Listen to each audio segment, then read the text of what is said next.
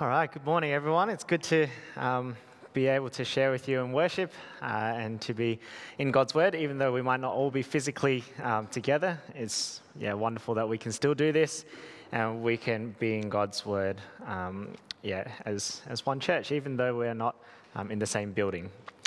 Um, before we begin, uh, I'd like to invite us all to um, just spend a bit of time with the Lord. So, why don't you join me as we pray? Let's bow our heads.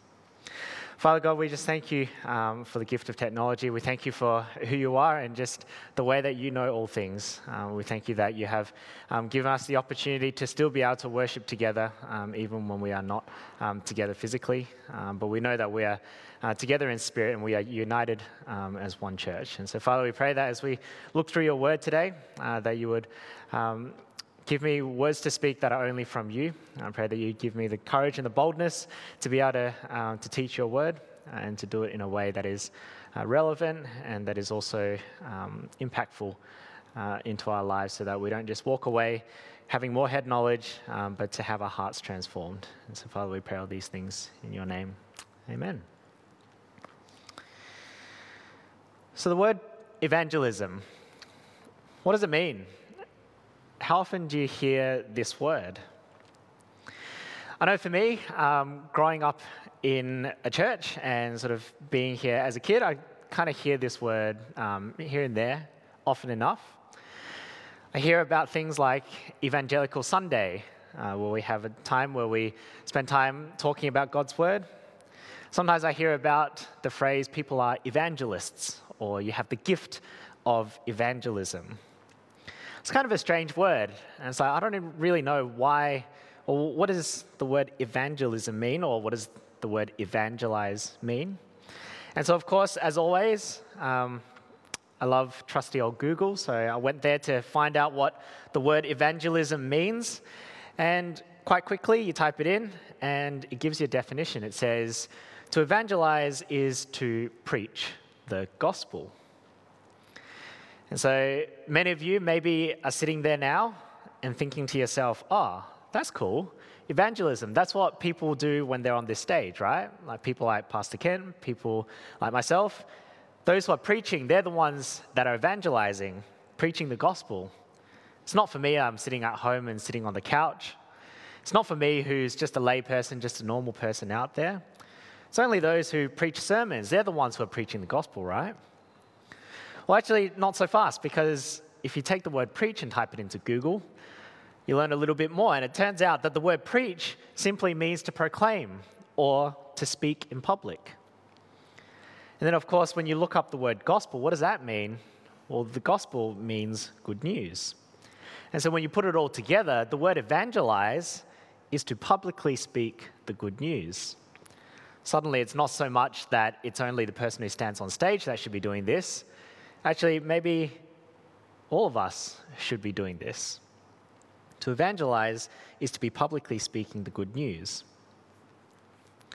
Now, what is this good news? When I think about publicly speaking good news, I often think about my dear mother. Um, because my mum, for my whole life and probably her whole life, has been quite a healthy person. And for those of you who know her, she absolutely loves her fruit and veg. If you ever get her going, she will not hesitate to tell you the good news about fruit and vegetables.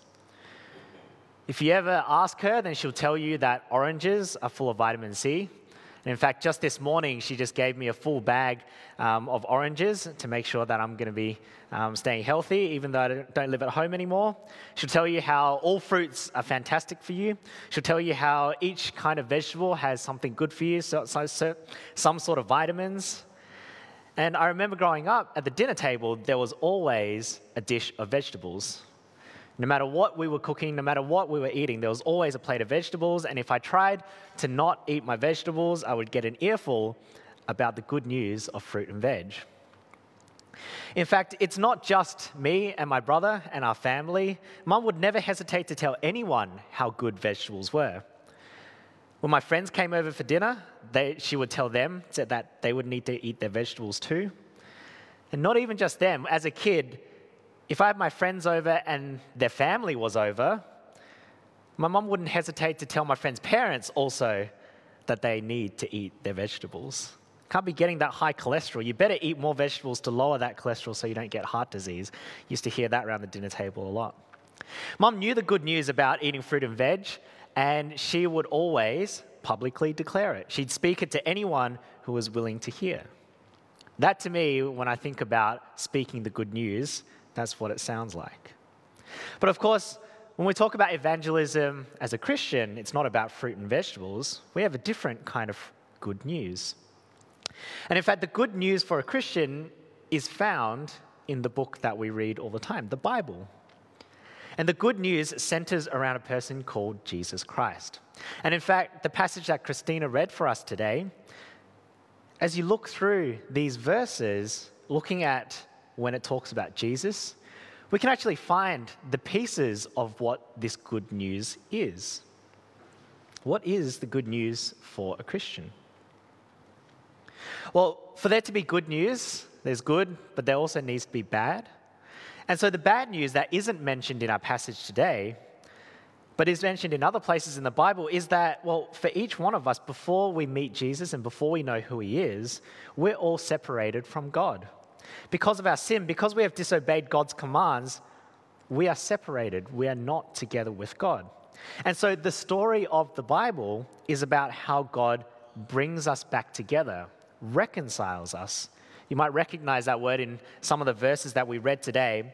The story of the Bible is about how God brings reconciliation between us and Him. And so, how does this story unfold?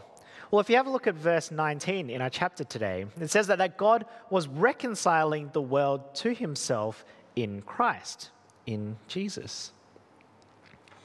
And further to that, not only that, is that he didn't count people's sins against them, and that's how he did it. And he then committed to us this message of reconciliation.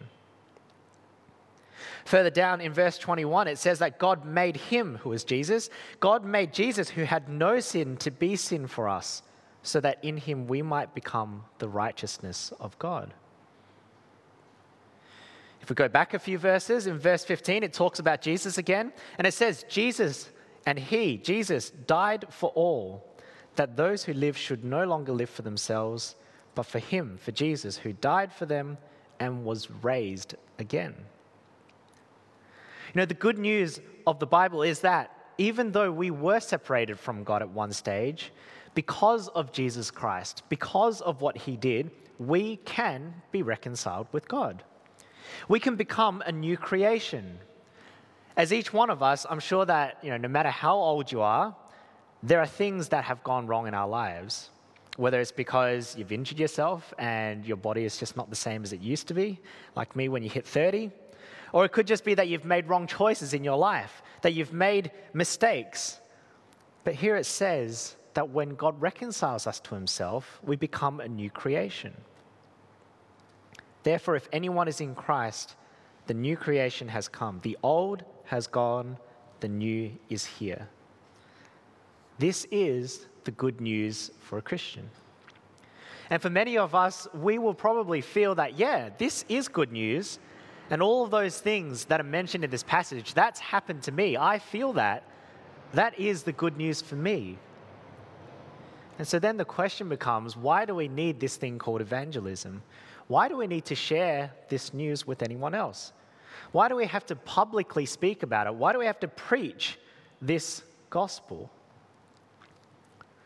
And I want to suggest that in this passage alone, what we see is that there's a couple of reasons why we should be evangelizing, why we should be sharing this good news. And the first one comes from that first verse that we read, from verse 14. And it's only the first few words, but it says, For Christ's love compels us. Because for each one of us who is a believer, each one of us who is a Christian, we have each personally felt Christ's love. When we decided to commit our lives to God, we became a Christian and something changed. We received the Holy Spirit in us. God turned our hearts from stone into a heart of flesh. And what happened is that when we start to look at other people, we start to see people slightly differently. We start to see people with a heart of compassion. we start to see the world as God sees the world. And as we read through the scriptures and study how God viewed others, we see a beautiful heart of compassion. When we look through the Bible and we look at Jesus and see how he interacted with people, we see a heart of compassion. We see that when Jesus was with people who laughed at him, he didn't retort with a comeback. When people mocked him, he didn't mock them back. When people tried to trick him, tried to trap him, tried to blindside him, he didn't retaliate. And instead, Jesus loved them back. When Jesus came across those who were considered the scum of society, the prostitutes, the wrongdoers, the cripples of the day, Jesus would spend time with them. He would talk with them. He would eat with them. And even as Jesus hung on the cross, the only words that he had for those who put him there was, Father, please forgive them, for they don't know what they are doing. This is a heart of compassion. This is a heart of love that Jesus had. And for each one of us as believers, we all will have felt this heart reach out to us. We would have felt this love firsthand. We would have felt that when the world doesn't love us, that Jesus does. Rach shared with us that the song that we sung, those words that describe Jesus, that describe what our hearts should look like, it gives us a warm feeling to understand that Jesus loves us no matter who we are.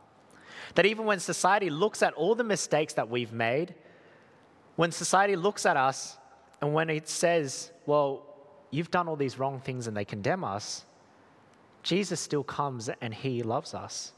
When society says that we don't measure up to the world's standards, that we're not rich enough, that we don't buy the right clothes, that we don't follow the latest trends, that you haven't bought a house at 30 yet, that you don't have a stable job, or you're not on a way to a university degree, when the world looks at us and says, Man, your life is a mess, Jesus still comes and he loves us. And so when we feel this heart, when we feel Jesus' heart love us, Jesus' heart comes into us as well. And then we have this heart of compassion. And when we feel this love, this is the love that compels us to go and love others too. This is the love that compels us to go and share with others what we have experienced. This is the love that makes us feel like, wow, I've been loved so much, I can't help but to love those around me too. It's not fair that I would just keep all of this to myself. I want other people to feel what I feel as well. And so, this is what some people might call spontaneous evangelism. Because it's not as if I'm being told that I need to go preach the gospel. It's just the fact that I have good news. It's so good that I have to share it with someone else. Just like mom's not, mom doesn't have anyone telling her that she needs to say to people that veggies are good. It's just that she knows, she feels it, and she wants to share it. You know, when we are sharing the good news with other people, we're not reading off a script. We're not just saying words because you're trying to recruit all these people into a club when we evangelize spontaneously, we're not treating people like a project. We're loving them because the last thing that people want is to be treated like a project. You know, a long time ago, a wise friend gave to me a gem of wisdom about relationships. They asked me, Do you know why girls like bad guys? And I was like, Oh, I don't know.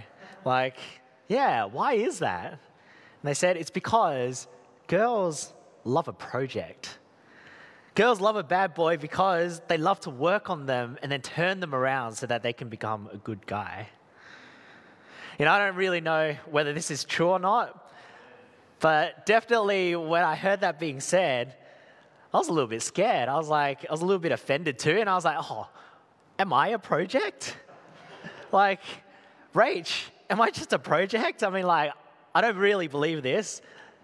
I really do love you, and I know that you love me back too, but how horrible would it be if you realized that in a relationship you're just a project, you're just being worked on, and it wasn't love?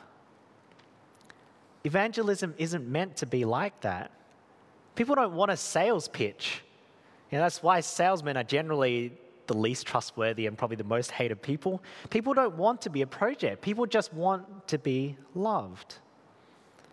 And when we look at how Jesus interacted with others, that's what he did. Jesus didn't run a script to get people to believe that he was the Son of God. He didn't use sneaky tricks or guilt trips to get people to believe. Jesus just came to this earth as a human and he just loved people. He cared for them and he loved them so much that he put his life down for everyone, that he died for you and me. And so, this is what Paul means when he says in verse 14 that we are compelled by Christ's love. Christ's love for us is so great that we should be compelled to tell others about this love. And so, let me ask you when was the last time that you were so, that you felt Christ's love so much that you were compelled to tell someone about it? And to be honest, even as I asked myself this question in preparing this sermon, I thought to myself, I'm not actually sure. And so, for all of us who are sort of in that mindset, ah, I don't know. Let me ask you a more challenging question. Why aren't you compelled by Christ's love for you so much that you want to share it with other people? Well, with evangelism, there's one side of the coin, which is that we should be compelled to evangelize. But there's also another side. We're actually also commissioned. The truth is, not only are we just compelled by Christ's love, but we're also commissioned. We're told by God that we are to go and evangelize. Have a look at verses 18 to 20. All this is from God who reconciled us to himself through Christ, is talking about us believers, and God gave us the ministry of reconciliation. That God was reconciling the world to himself in Christ, not counting people's sins against them. And he has committed to us this message of reconciliation. We are therefore Christ's ambassadors, as though God were making his appeal through us. You know, the story of the Bible is that Jesus came and through what he did, that when he died on the cross for our sins, we were reconciled with God again. What was once separated has been joined together again. And then God says, That's not it. Once you have been reconciled to me, I now give you a task.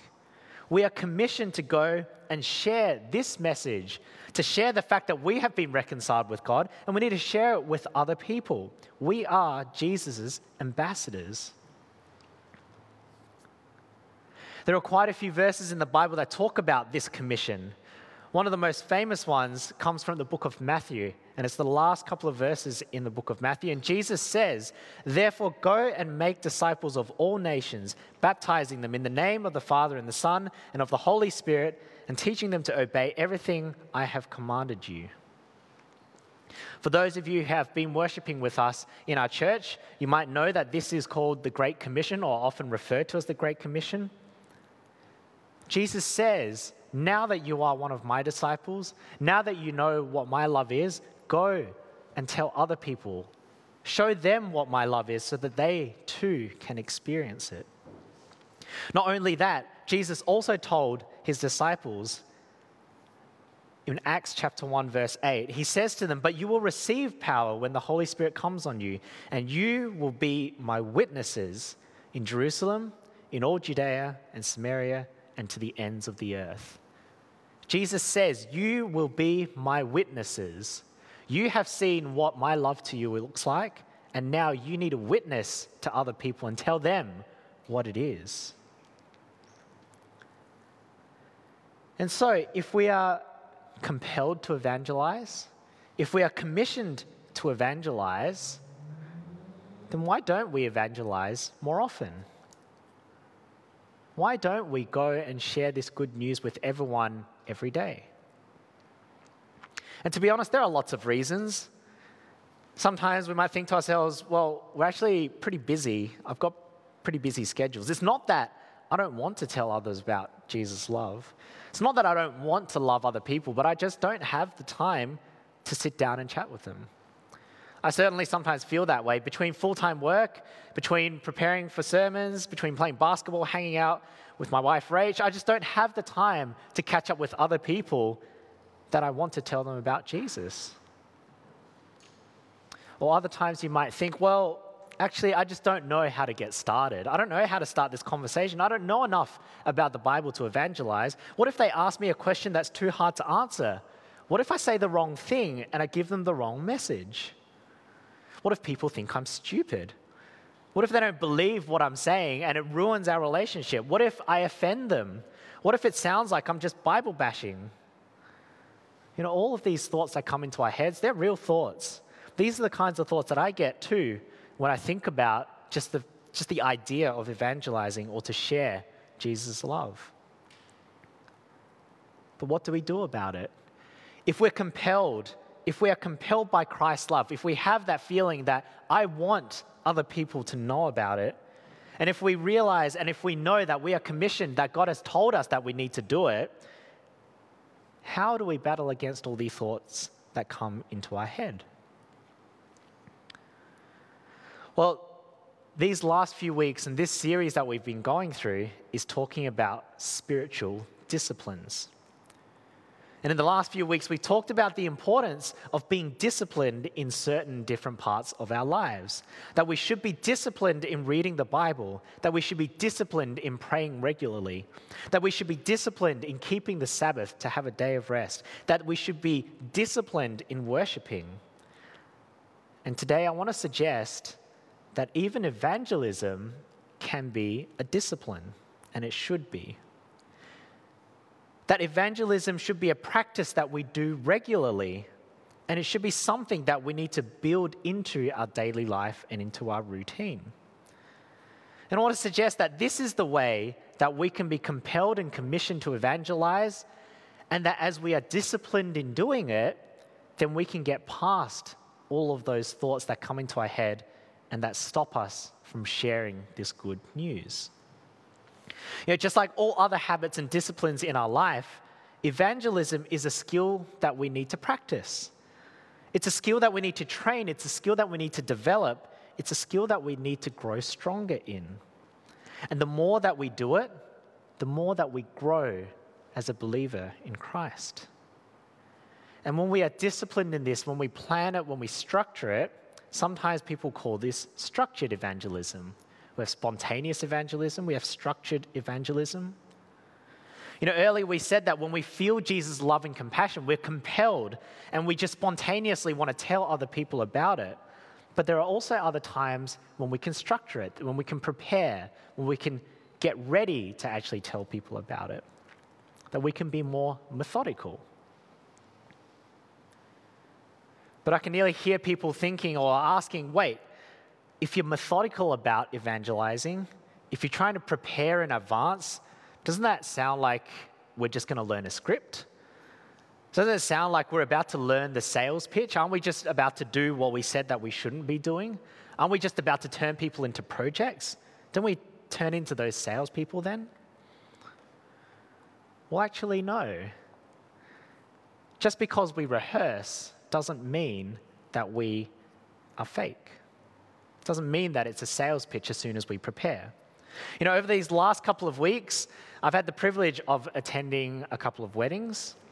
And for those of you who have been to weddings, weddings always have speeches. And speeches are generally made by the closest loved ones of the, the couple that are getting married. And these speeches often will have some of the most heartfelt words and some of the most heartfelt thoughts that the person who's talking wants to say to the married couple. And last night we were just at a wedding, and the sister of the bride made a beautiful speech. It was one of the most touching speeches that I had heard at a wedding for a while, and it was just filled with so much emotion and so much genuineness. It was so authentic. And now I know that this speech wasn't spontaneous. She didn't just get up and start talking. I'm pretty sure it was well written out and it was quite well rehearsed as well. I know this because in the 10 minutes leading up to this speech, I looked over and everyone was having fun except this person. She was just buried on her phone, brow furrowed and muttered, muttering to herself frantically. You know, her speech had been written out, it had been structured, it had been prepared, it had been rehearsed. But for anyone who was at the wedding, they all know it didn't make the content any less genuine.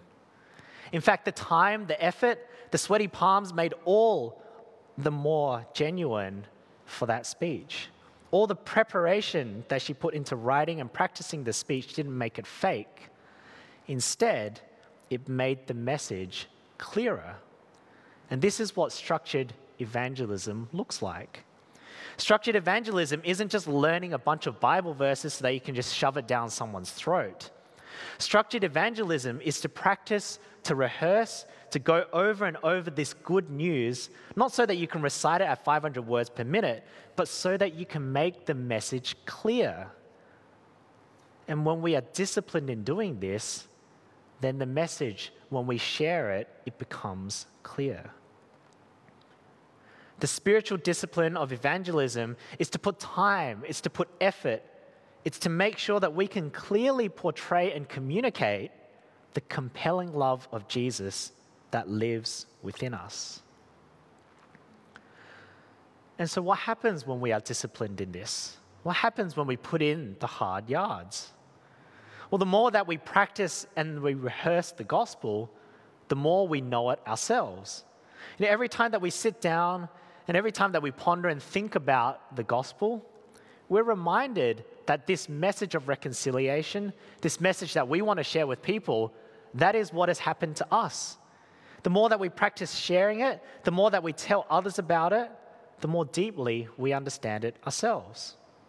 You know, quite often, teachers will say to you that you only truly understand something once you are able to teach it to someone else. So, if you are able to explain what this good news is, if you are able to explain clearly this story, this message of reconciliation to someone, that goes such a long way to you understanding it yourself. And of course, the more that we share it with others, the more opportunities we are in actually fulfilling what Jesus has commissioned us to do. That God has committed to us this message of reconciliation, that we are therefore Christ's ambassadors, and that's what we do when we are evangelizing. And so, how do we get started then?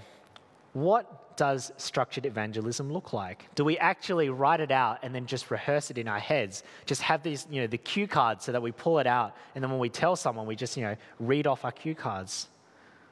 Well, not necessarily. Maybe one of the best places to start is just to grab a friend and tell them about your journey with Jesus.